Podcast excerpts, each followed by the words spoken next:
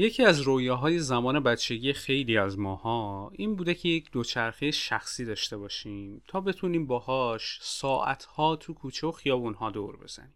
وقتی پشتش میشستیم چنان حس غرور بهمون دست می‌داد که انگار پشت فرمون بهترین مدل ماشین نشستیم.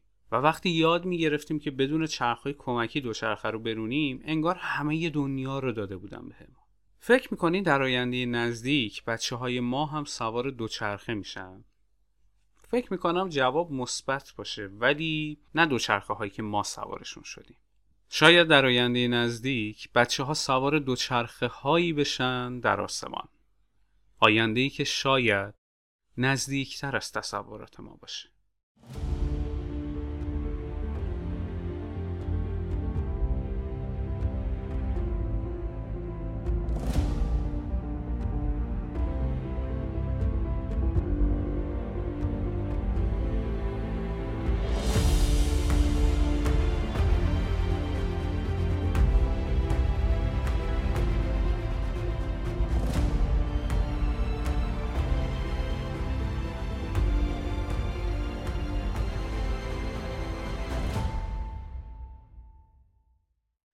سلام. من بابک معمار هستم و شما به 15 همین اپیزود آینده نزدیک گوش میدین که در مرداد 1401 منتشر میشه. پادکستی که در هر قسمتش من درباره یک فناوری اختراع یا تکنولوژی صحبت می‌کنم که ممکنه در آینده نزدیک زندگی من و شما رو تغییر بده. راستش این اپیزود قرار بود خیلی زودتر ضبط و منتشر بشه اما به دلیل بیماری و گرفتگی صدای من به تعویق افتاد. همین اول یه اسخایی بابت صدا می‌کنم ازتون به خاطر اینکه هنوز هم اسم می‌کنم کمی گرفتگی داره. لطفا همچنان کرونا رو جدی بگیرین. هرچند می‌دونم تو این هوای گرم خیلی سخته ولی حداقل در محیط های شلوغ از ماسک استفاده کنید خب دیگه بیشتر از این مقدمه رو کش نمیدم. بریم سراغ اصل داستان.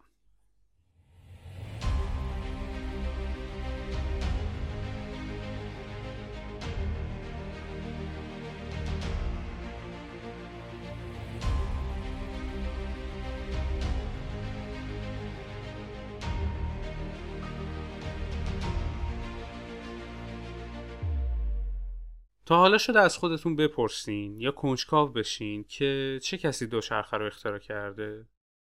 شاید این سوال خیلی ساده به نظر بیاد اما جوابش پیچیده تر از اون چیزیه که فکرشو می‌کنی. یکم باید در زمان سفر بکنیم. تو سال 1817 یکی از اهالی آلمان به اسم کارل وان درایس که یک اشرافزاده هم بوده وسیله ای رو سرهم می‌کنه که دو تا چرخ داشته و می‌تونسته کنترلش بکنه. های خیلی زیادی هم براش گذاشتن. مثل اسب سرگرمی یا ماشین دویدن. همین اختراع ساده باعث شد که جناب بارون رو یه جورایی پدر دوچرخه بدونن. هرچند که خب خیلی تفاوت وجود داره بین دوچرخه های امروزی و اون زمان. در واقع دوچرخه که ما امروز می‌شناسیم به لطف کار چندین مخترع مختلف در قرن 19 تکامل پیدا کرده. با گذشت زمان این نسخه اولیه کم کم فراموش شد. اما خب ایده ساخت دوچرخه داشت در سراسر اروپا گسترش پیدا می‌کرد. با شروع دهه 1860 چند مخترع فرانسوی نمونه های اولیه تولید کردند که توی این نمونه ها یک سری پدال رو به چرخ جلویی متصل کرده بودن. برای اولین بار همین موقع بود که اسم دوچرخه رو گذاشتن روی این وسیله حمل و نقل جدید. انقدر هم تب دوچرخه تو اروپا گسترش پیدا کرده بود که مخترعین مختلف در تلاش بودند تا نسخه بهتر و راحتتری رو بتونن روانه بازار کنن. مثلا برای اینکه پایداری رو افزایش بدن دوچرخه هایی وارد بازار شد که چرخهای جلویی خیلی بزرگی داشت. احتمالا تو فیلم های سامت دیده باشین این مدل دوچرخه ها رو. حتما در صفحه اینستاگرام پادکست عکسای دوچرخه ها در گذر زمان و مطالب تکمیلی رو می‌ذارم براتون. لینک صفحه پادکست رو هم توی توضیحات اپیزود گذاشتم. خب دور نشیم از موضوع اصلی. در واقع این به روز رسانی شکل دوچرخه ها رو یکم عجیب و غریب کرد. ولی نکته جالب اینجاست که همین نسخه باعث به وجود اومدن اولین باشگاه های دوچرخه سواری و مسابقات رقابتی و قهرمانی شد. یعنی تو دهه 1870 و 80 میلادی یه چیز حدود 150 سال پیش.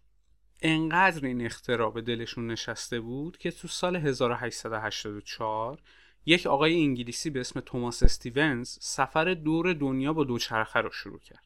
هرچند که این نسخه باعث شد که دوچرخه به عنوان یک اختراع جدید بین مردم جا بیفته ولی قرار گرفتن زین دوچرخه توی یک ارتفاع نسبتا بالا صدمات و آسیب‌های زیادی رو برای دوچرخه سوار به وجود می آورد به همین دلیل هم در نسخه های بهبودی یافته بعدی چرخها هم اندازه طراحی شدن و یک زنجیر محرک هم به سیستم اضافه شد و روی ترمز ها و لاستیک ها هم اصلاحاتی رو انجام دادن.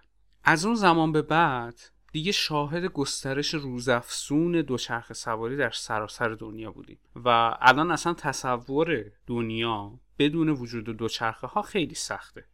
مثلا تو بعضی از کشورها مثل هلند این وسیله یکی از اعضای ثابت توی خونه ها به حساب میاد. اینجوری شد که دوچرخه ها کل دنیا رو به دست خودشون گرفت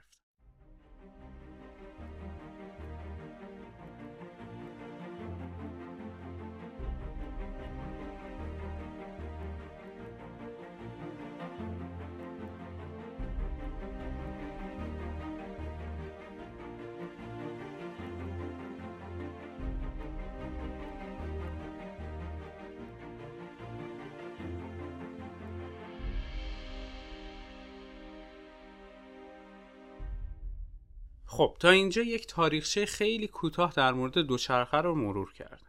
دیدیم دوچرخه از کجا اومدن و چطور گسترش پیدا کردن. حالا می‌خوایم ببینیم در آینده قراره به کجا برن. چیزی که قرار اینجا در موردش صحبت کنیم تکنولوژی به اسم دوچرخه های هوایی یا هاور بایک. از اونجایی که اسم دوچرخه هوایی شاید یکم ناملموس باشه من در طول اپیزود از اسم انگلیسیش استفاده می‌کنم یعنی هاور بایک. خب بریم ببینیم اصلا هاور بایک چی هست.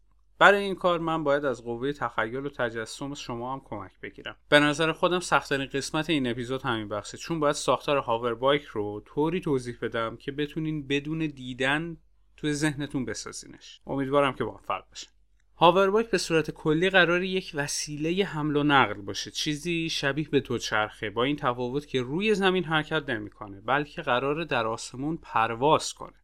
دومین تفاوت اینه که هاوربایک چرخ نداره. به جای چرخ حداقل چهار تا پروانه قرار گرفته که موازی با زمین طراحی شده و قابلیت پرواز در همه جهات رو به هاوربایک میده. یعنی اول کمک می‌کنه که به صورت عمودی از زمین بلند بشه در مسیر مورد نظرش حرکت کنه و در آخر هم به صورت عمودی فرود بیاد.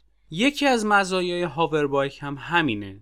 که به خاطر همین روش صعود و فرودش دیگه نیازی به باند نداره.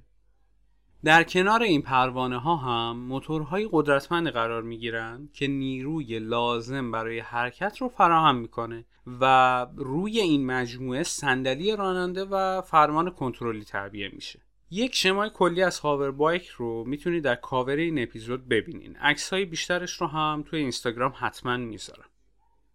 یکی از اولین هاور بایک ها در مالزی توسط یک شرکت فناوری ژاپنی طراحی و تولید شده که یکی از اهداف و موارد استفادهش شاید خیلی خندهدار به نظر بیاد جمعآوری گاوها در مزاره بوده. البته در ادامه موارد مصرف دیگه ای هم براش در نظر گرفتن. مثل حمل و نقل مسافر یا حمل و نقل بار در محدوده شهری و حتی در مورد کاربردهای نظامی هم طرحهایی رو مطرح کردن. این تکنولوژی انقدر جذاب به نظر میاد که وزارت دفاع ایالات متحده هم همکاری خودش رو برای توسعه هاوربایک آغاز کرد البته بیشتر تمرکزشون در جهت به کارگیری این تکنولوژی برای توسعه پهپادهای بدون سرنشین در آینده نزدیک است. اما شرکت های دیگه ای مثل شرکت مهندسی کالیفرنیا در تلاشن تا این محصول رو برای استفاده عموم راهی بازار کنن. اگر صفحه های تاریخ رو ورق بزنیم با مجموعی از رویدادها و حوادث روبرو میشیم که خواسته و ناخواسته از روی عمد یا خیلی تصادفی گذشته و امروز ما رو تحت تاثیر قرار دادن و معمولا ما خیلی راحت از کنارشون گذشتیم. محمد علی نامه عزیز تو پادکست راف کرده همین اتفاقات بعضا ساده اما تأثیر گذار رو روایت می‌کنه. نکته جالب اینجاست که با وجود اینکه هر اپیزود واقعی تاریخی مجزایی رو به تصویر می‌کشه اما هر فصل رافکده محوریت یکسان و مشترکی داره. پیشنهاد میدم رافکده رو بشنوین و در هر قسمت با بودهای جدیدی از تاریخ و رویدادهای جذابش آشنا بشید ممنون از محمد علی عزیز و ممنون از رافکده. تا جایی ممکن تلاش شده که این وسیله طراحی ساده ای داشته باشه تا هم سبک باشه و هم قدرت مانور بهتری داشته باشه. بیشترین تمرکز هم روی طراحی پروانه ها و موتور هاوربایکه که عناصر اصلی این وسیله به شمار میاد. در واقع این پروانه ها که از جنس فیبر کربن هستند باعث حرکت هاوربایک میشن و به کمک فرمان و تغییر زاویه در این پروانه هاست که ما می‌تونیم تغییر جهت بدیم. سرعتمون رو کم و زیاد کنیم یا توی هوا مانور بدیم. هاوربایک یک موتور معمولی و چهار موتور باتری دار داره که می‌تونه با سرعت 100 کیلومتر در ساعت حرکت کنه اما فعلا به مدت 40 دقیقه. البته این مدت زمان خیلی کمه و محققین در تلاشن تا مدت زمان پرواز رو افزایش بدن اگر به نمونه های نمایش داده شده نگاه بکنین می‌بینین که هیچ قسمت اضافه ای در طراحی هاوربای قرار داده نشده. هرچند که باید نکات ایمنی حتما رعایت بشه چون پرواز در ارتفاع با سرعت بالا مطمئنا خطرات زیادی رو می‌تونه برای سرنشین به همراه داشته باشه. اگر بخوام در مورد اندازه هاور بایک بگم خب این کاملا بستگی داره به طراحی هاور بایک اما به صورت کلی چیزی در حدود 3 متر تا 4 متر طول یک متر عرض و حدود 70 سانت ارتفاع رو باید در نظر بگیریم. همچین وسیله ای می‌تونه حدود 200 تا 500 کیلوگرم هم وزن داشته باشه و تقریبا چیزی نزدیک به 200 کیلوگرم وسیله رو هم می‌تونه جابجا بکنه. برای بالاتر بردن ایمنی ترجیحاً پرواز باید در ارتفاع کم انجام بشه تا در صورت سقوط آسیب جدی برای راننده به وجود نیاد در کنار این نکته ایمنی سیستم کنترلی هوشمند و اسکنرهای لیزری هم روی هاوربای قرار داده شده تا موانع موجود در مسیر پرواز رو شناسایی کنه و به اونها برخورد نکنه. اگه خاطرتون باشه اوایل اپیزود به چند مورد از کاربردهای هاوربایک اشاره کردم. یکیش جمع کردن گله ها بود، یکیش جابجایی مسافر بود. حتی گفتم به عنوان نسل بعدی پهپاد بهش نگاه می‌کنه. علاوه بر اونها وزارت دفاع ایالات متحده داره روی این بخش کار می‌کنه که بتونه هاوربایک هایی برای جابجایی سربازان و تجهیزات جنگی تولید کنه پس هاوربایک هم می‌تونه کاربرد عمومی داشته باشه و هم کاربردهای نظامی. جالبه که سال 2020 پلیس دوبه یک عدد هاوربایک رو به تجهیزات خودش اضافه کرد. در کنار این موارد میشه به عنوان آمبولانس هوایی هم ازش استفاده کرد. به خصوص در مناطقی که ممکنه بر اثر حوادث راههای ارتباطی مسدود شده باشه و شرایط طوری باشه که نشه از هلیکوپترهای امداد استفاده کرد. پس کاربردهای پزشکی هم می‌تونه داشته باشه. اما فعلا امکان تولید انبوهش وجود نداره. به دلیل هزینه های بالای تولیدش. چیزی نزدیک به 85 هزار دلار.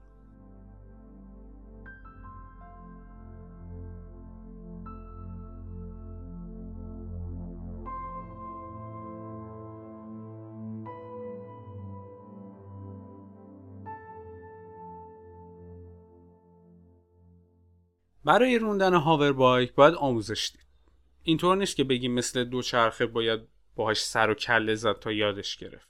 پس همونطور که امروز برای رانندگی باید دوره آموزشی بریم در آینده نزدیک مؤسسه هایی باید تأسیس بشن تا بشه گواهینامه هاور بایک رو از اونجا دریافت کرد.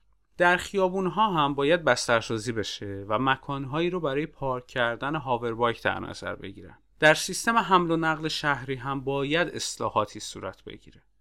شاید مسیرهای مخصوص برای هاوربایک در نظر بگیرن و شاید ارتفاع مشخصی برای روندن هاوربایک باید مشخص بشه. قوانین راهنمایی و رانندگی هم مسلما دستخوش یه سری تغییرات میشه. حتی ممکنه در آسمون ایران طرح ترافیک بذارن برای هاوربایک البته اگر وارداتش رو آزاد کنن و تولیدش نیفته دست ایران خودرو و سایپا. نمی‌دونم آیا ممکنه مشاغلی از بین برن با گسترش هاور بایک یا نه؟ چون تجربه ثابت کرده سیستم های حمل و نقل قدیمی در کنار سیستم های جدید به کارشون ادامه میدن. ولی احتمالا حضور برخی مشاغل کمرنگ تر بشه در جامعه. باید سب کرد و دید. چیزی که شنیدین 15 همین قسمت پادکست آینده نزدیک بود مرسی از همه همراهانی که بعد از شنیدن هر اپیزود کامنت می‌ذارن و نظراتشون رو به گوش من میرسونن واقعا دیدن پیام هاتون به من انرژی میده ممنون از شما که تو این مدت حامی و همراه آینده نزدیک بودید. یه تشکر ویژه هم بکنم از همراهانی که از آینده نزدیک در صفحه حامی باش حمایت کردن. ممنون که کنار من هستین. مثل همیشه بزرگترین حمایتتون از آینده نزدیک اینه که اون رو به بقیه معرفی کنید.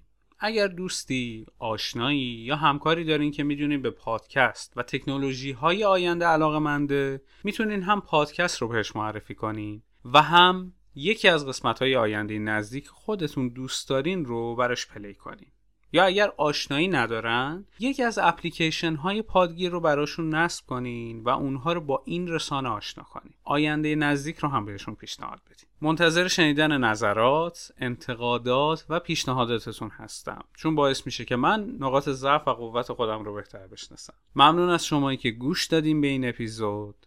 ممنون از پادکست راف کرده و ممنون از محمد علی نامه عزیز. هر ماه منتظر شنیدن آینده نزدیک باشید من بابک معمار هستم و هفته فوقلاده رو براتون آرزو می‌کنم از پادکست آینده نزدیک.